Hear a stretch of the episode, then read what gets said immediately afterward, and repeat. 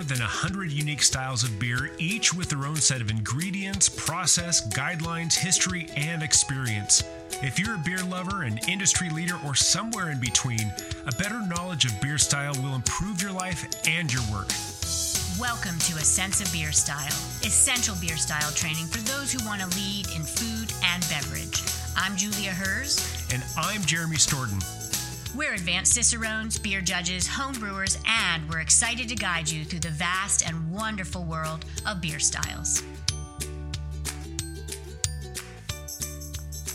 Welcome to this incredible episode on one of my favorite favorite beer styles, part of the uh, the breadth of an amazing category of beer styles and beer judge certification programs, the strong European beer category, and we are talking Doppelbock today. Oh yeah, bring it. And I've got two to try. They're actually not classic examples, but I'm going to dabble in both. And Jeremy, for those listeners, um, and you can round anything out I'm sharing, you know, Doppelbock is an easy way um, to kind of put your head in the game of two keywords. Uh, for students of you know language, Doppel means double. Bock certainly has uh, notes to a um, certain animal that you might see on the labels um, and on the neck of many of these examples. And if you have the Doppelbock, what you're drinking is what monks, Italian monks in Germany in the 1700s, my goodness, were drinking as liquid bread. Did I just say that? To get themselves through Lent, they were allowed to fast as part of their practice, but while they're fasting, they are drinking Doppelbock and brewing Doppelbock. So, you know, originating from the Munich area of Germany, uh, and then taking the world by storm, I got to say that there's many variant styles of a Doppelbock. Um, but this liquid bread really is a great example of malt in a glass that has been fermented, that is not hop centric, that is classic German influence. Um, but, but, gosh, love you, you know, from Italian monks who, who no less taught us all about it. You'll also see the name of commercial examples when we talk about that of the a tour, right? There's names and there's a way to kind of start to understand. It's a Doppelbock, it's not a Bock. It's not an Eisbock. Those are other styles and a variant. But to me, the Doppelbock is, is one of the base styles and, and really, really worth getting to know. Um, with that eloquent, hopefully, uh, introduction, give us some uh, classic ingredients and any other history that you want to share. Yeah, well, uh, yeah, I've got a million favorite beers. This is one of them, of course. Uh, but I, I, do have to say that uh, I, am a beer nerd enough that for all of my beer nerd friends, when I instead of just saying, "Hey, uh, let's go have a beer," I say, "Hey, let's go fast like German monks," and that that's just code for like, "Hey, let's go get some liquid bread."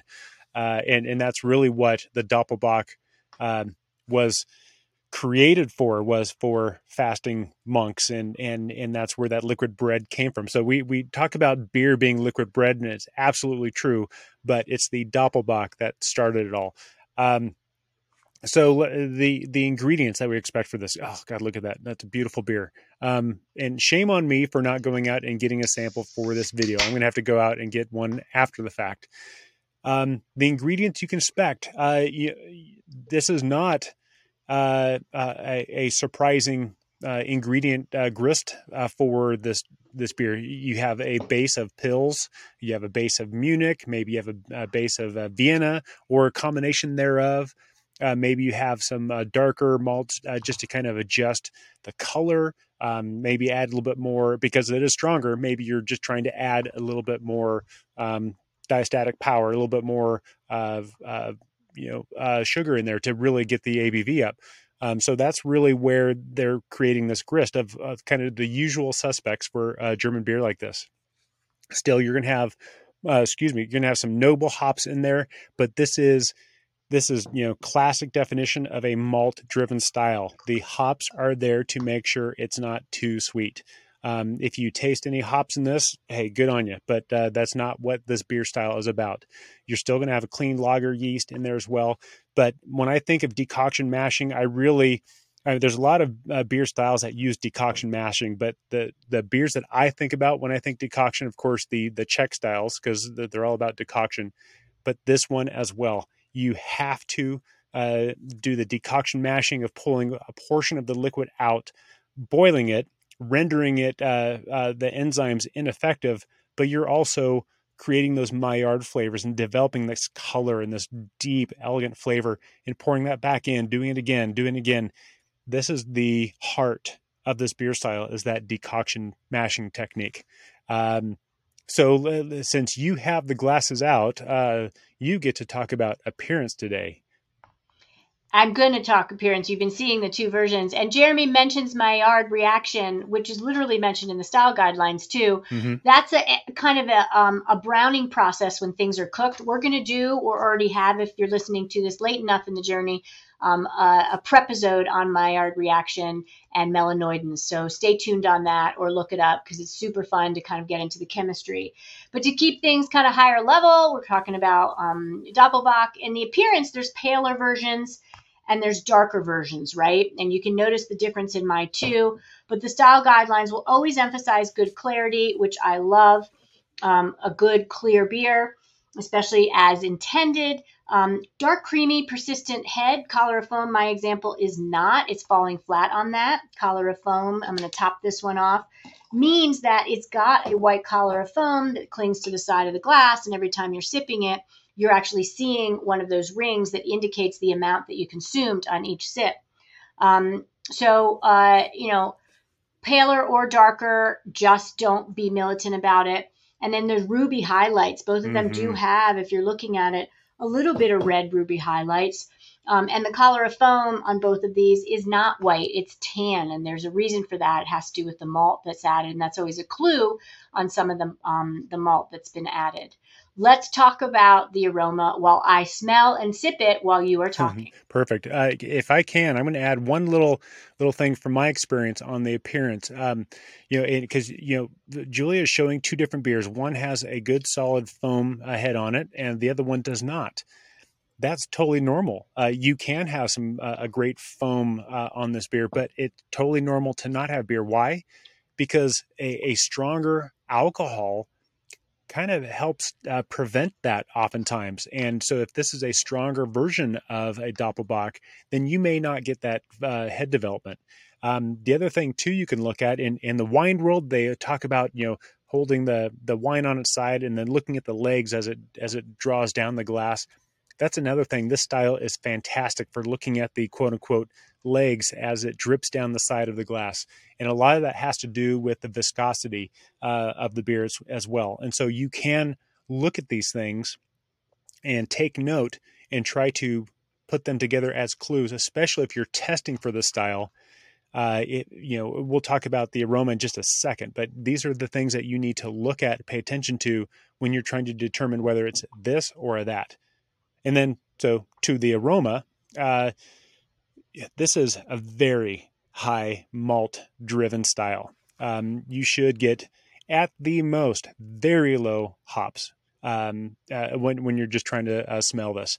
Uh, but you can get lots of uh, d- depending if it's pale or dark. Let's just talk about generalities now. You can get this just deep, elegant, rich, caramelly breadiness out of it, and you can get uh, this wonderful little alcohol uh, pop in the uh, aroma as well. And for me, it comes across as being very pepperminty, um, and just a little bit of, just a little bit of. Uh, it feels like a little bit of heat in my in my nostril.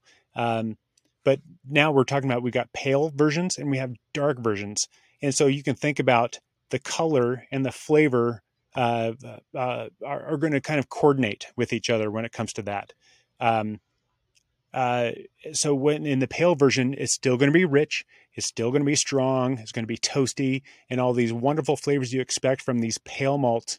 Uh, but the dark versions, um, you're going to get more of those Maillard flavors, more caramel, more uh, even dark dried fruit really comes across particularly in the in the darker versions. But these beers should never be roasted, should never be uh, burnt, should never be harsh. These are deep, strong, brooding, malty beers, and they're just lovely. Julia, how are they tasting for you over there? Well, the aroma always falls into the flavor, and on those dark fruits, especially in the lighter one, but that's still darker. Um, we, I, I do get that essence of kind of almost dark grapes or like overripe plums. Very, very subtle. Style guidelines even mention in an aroma of going to um, fruit leather That's a really good descriptor. Yeah, and that one. all takes me to the flavor. I mean, you talked about it, Jeremy. It's first and foremost rich and malty, right? The hop bitterness can be um, moderate to moderately low. Both versions, although it's a 2% alcohol difference in the lighter one that I'm having, which is 10% compared to the darker one, um, I'm not getting a lot of uh, bitterness, right? So it's really moderately low, but it can be moderate. And, um, you know, faint hop floral aroma is optional. That's not what's going on in either of these examples. I will also say people lay down their Doppelbocks, never mind while they're the brewer is fermenting it, right? Lager means to lay down. But these are beers that do cellar pretty well. And so the more you cellar them, the less chance you're going to have for any essence of noble hops in the flavor um, or aroma.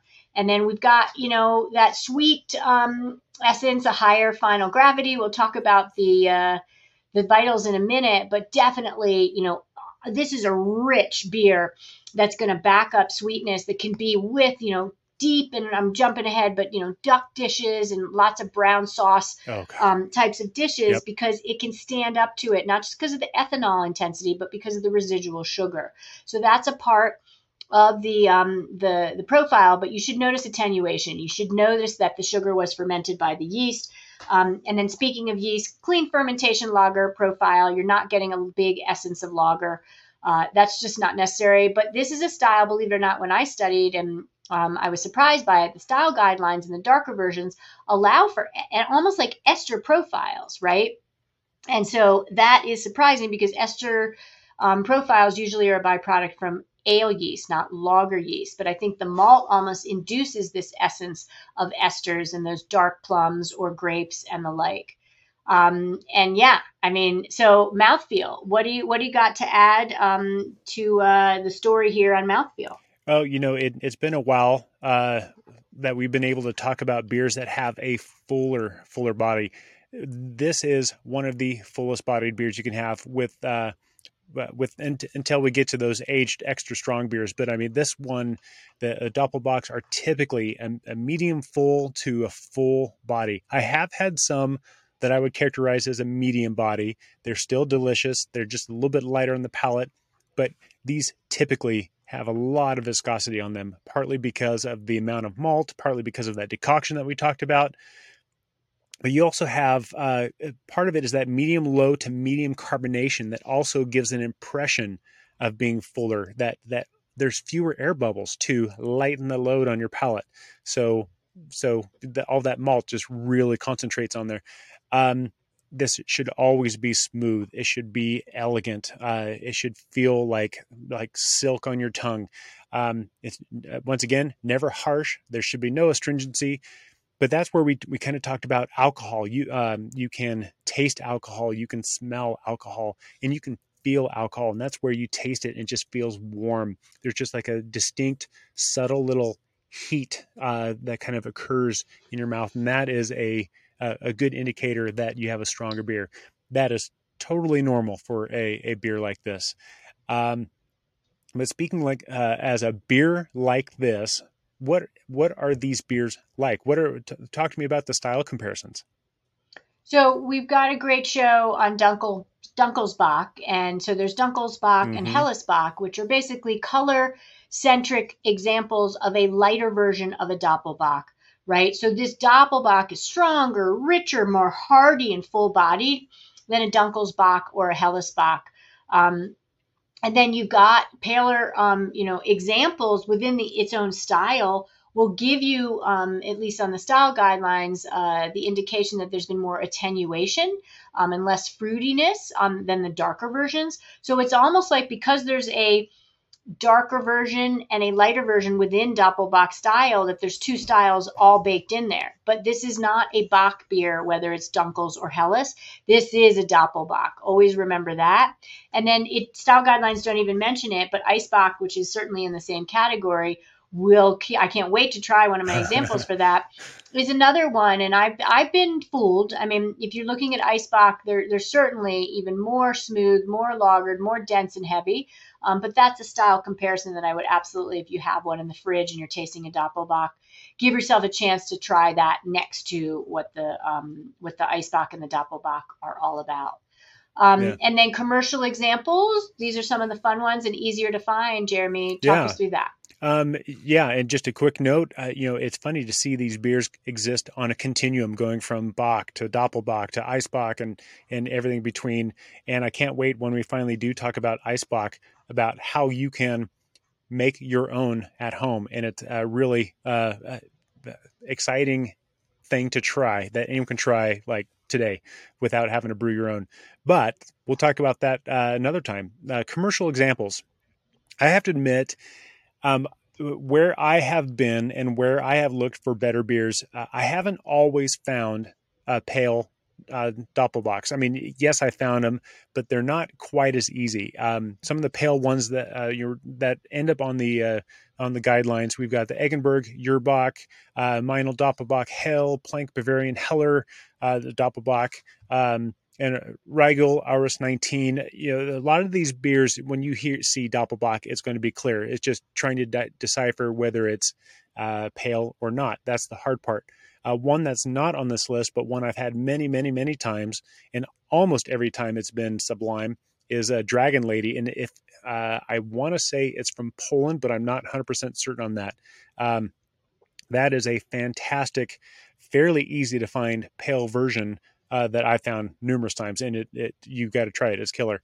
But let's get into the dark ones. These are the ones that, uh, when we say Doppelbock, most people think about. Um, one of my absolute favorites that takes me to uh, flavor heaven every time is the Andechs Doppelbock Dunkel. It is, it is uh, elegant. It is rich. It is um, it is joy in a glass as far as I'm concerned. The uh, Ayinger uh, Celebrator, and of course the original, the Paulaner Salvator.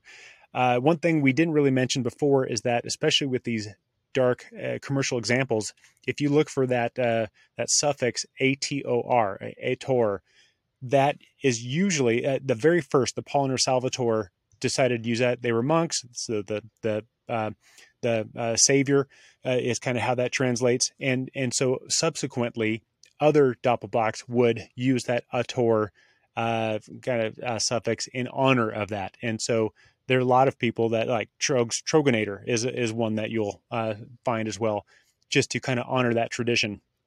So those are some of the things you can find. another favorite of mine that does not follow that would be the Weihenstephaner Korbinian. Um, uh, that that does not follow that uh, kind of uh, naming game, but but it's still a delightful beer to go with. Weihenstephaner can do whatever they want. They're they can do whatever they plus want. year old brewery. yeah, they're they're not they're not chasing trends, except they are in this say this instance admitting a trend and rolling that into their repertoire. Since they, as one of the most established breweries that's still in production, did not establish this style. So I love that Weihenstephaner has a Doppelbock in the mix um, but Paulaner is really, you know, the ones yeah. that did start. They're like, I see what you kids are doing over there. We want in. exactly. Right? Totally. That's what happened. So now we're at that point of our uh, style cast that we get to talk about numbers. Julia, would you take us through the numbers? Absolutely. So if you're still hanging with us, and we thank you for being here, we're talking about yeah. strong European beer and Doppelbock. And so that means if you're studying or uh, you know, serving these beers, buying these beers for retail, writing about these beers in whatever fashion, brewing them, the vitals matter. Um, and original gravity is always a great place to start. It's a wide range with the number two as a kind of trigger to me 1072 to 1112. Wow, what a yes. wild original gravity. Um, that's going to indicate double digits, um, even of alcohol level. But then the final gravity is not so sweet on some versions. 1016 is a reasonable final gravity to indicate that you're not going to have so much residual sugar. But final gravity isn't just starting at 1016, it ends at 1024. So again, that's a pretty big range.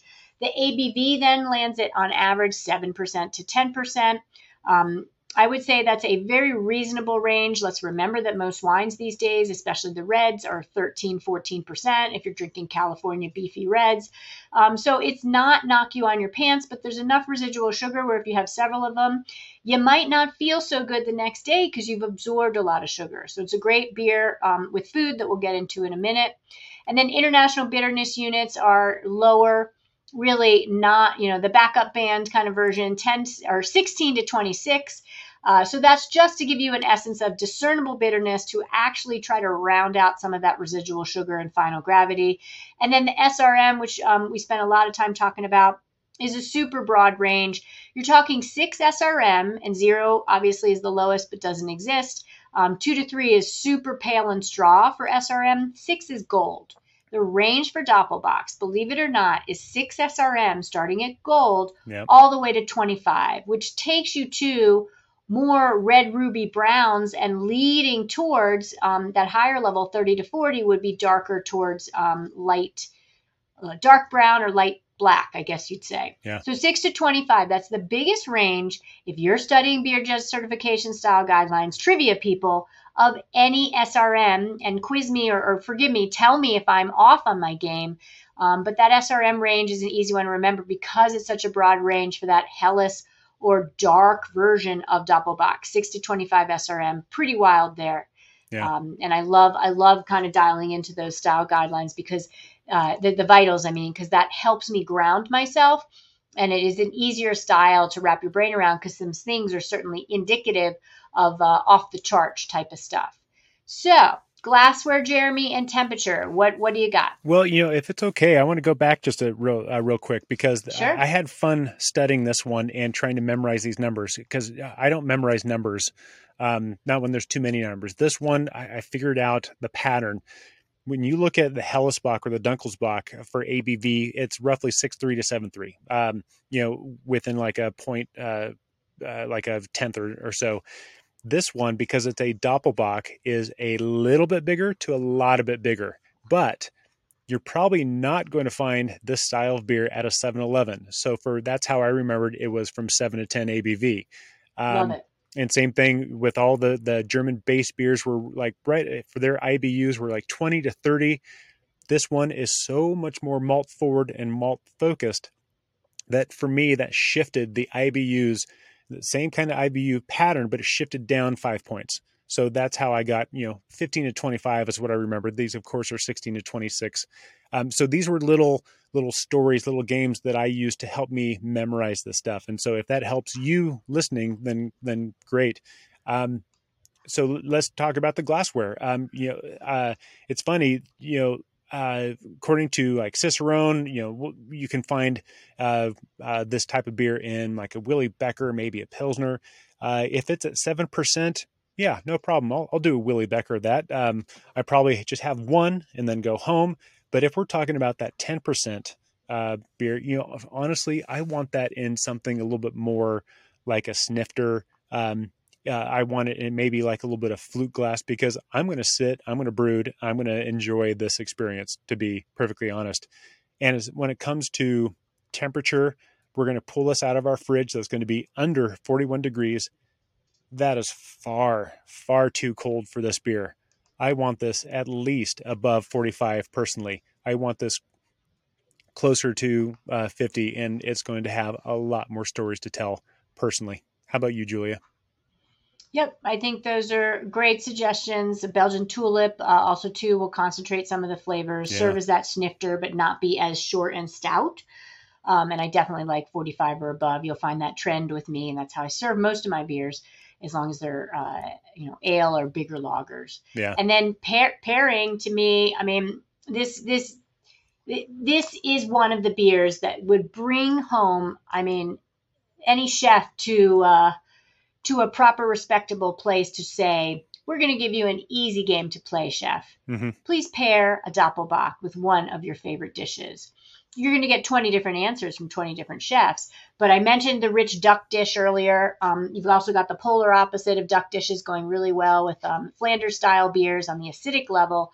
But Doppelbock, it almost serves as the sauce as that duck dish, right? It's rich and and and dense, but um, you uh, you know you don't have that acidity. You've got that residual sugar. So I love it with a, a, a proper duck dish. My stepmom makes an amazing one, and I, I makes me want to bring bring um, a doppelbock to a Christmas Eve dinner because I've never done that from her duck. It takes her two days to cook it.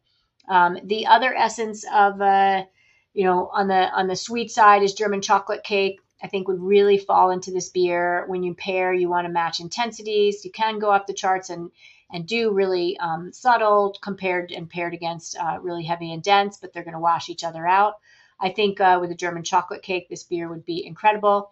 And then it also begs, you know, certain uh, meats and, and respect to the vegetarians and vegans out there, but, you know, pork or ham, my goodness, like bring me home, serve me a Doppelbock, um, you know, prepare that pork or ham in a way that is going to uh, either have barbecue sauce on it or be stewed or give me some corned beef um, and mm. you know a canarsie sandwich from kind of Brooklyn, New York, and like I could just go on and on. Put some uh, put it with some rye bread, give it a little spiciness.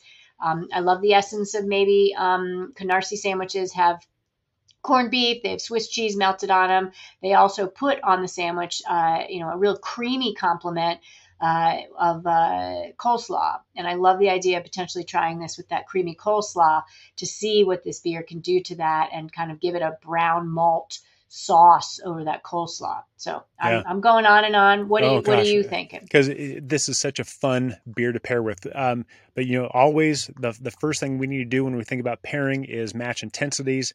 This is especially particularly true for this beer because it is such a big beer with bold flavors. So you it, it will let you know if you missed it uh, pretty quickly or not.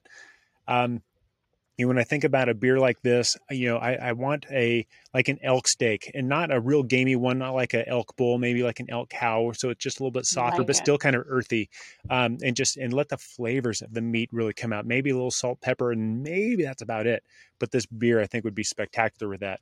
Um, a big one. Uh, you know, uh, at some point we're going to hit uh, Thanksgiving. This is a fantastic beer for Thanksgiving. Just general statement. Don't need to dive in any further detail. You know what I'm talking about. Um, yeah, I do. I would put Belgian Tripel, Belgian Golden Strong, and Doppelbock as three of the top beers to have at Thanksgiving. For Thanksgiving, yeah. But uh, one other dish, when I was thinking about this, I thought, you know, I think this would be great because there's, you know, we think about the um, the uh, uh, comparing uh, or uh, contrasting flavors and complementing flavors, but then there's kind of like a secondary, tertiary uh, kind of relation that exists there too. And and I think about like cherries and cherry pie and how this beer kind of can kind of take that pie uh, role, and so you can add cherries to something like a. I, I once had a pan seared um, rack of lamb that was finished in the oven and had this uh, cherry gastrique with just a little bit of uh, mint infused into it. And I think a beer like this could kind of cause that bridge through uh, through relationship of when you think cherry, you think cherry pie. The beer becomes the pie, and you get this wonderful, wonderful meat.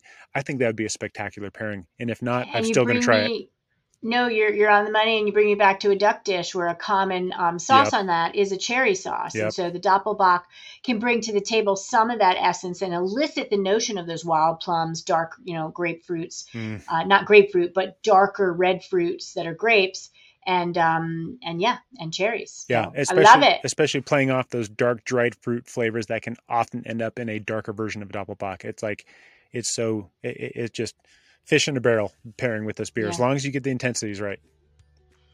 Thanks for joining us, Sense of Beer Style. You can tell we like Doppelbocks. um, keep listening. We love hearing from you, and be well. Cheers. Cheers. Thank you for listening to A Sense of Beer Style, the essential beer style training for those who want to lead in food and beverage. With advanced Cicerones, me, Julia, and me, Jeremy. Tune into the next episode as we continue exploring the world of beer styles and what to make of them. We encourage you to listen to the prepisodes to build your foundation and better understand beer styles. And before the next episode, I'd like to ask you to review the show and let us know what you'd like featured in upcoming episodes. Until next time, here's to you and your sense of beer style. Thank you for listening. Cheers. Cheers.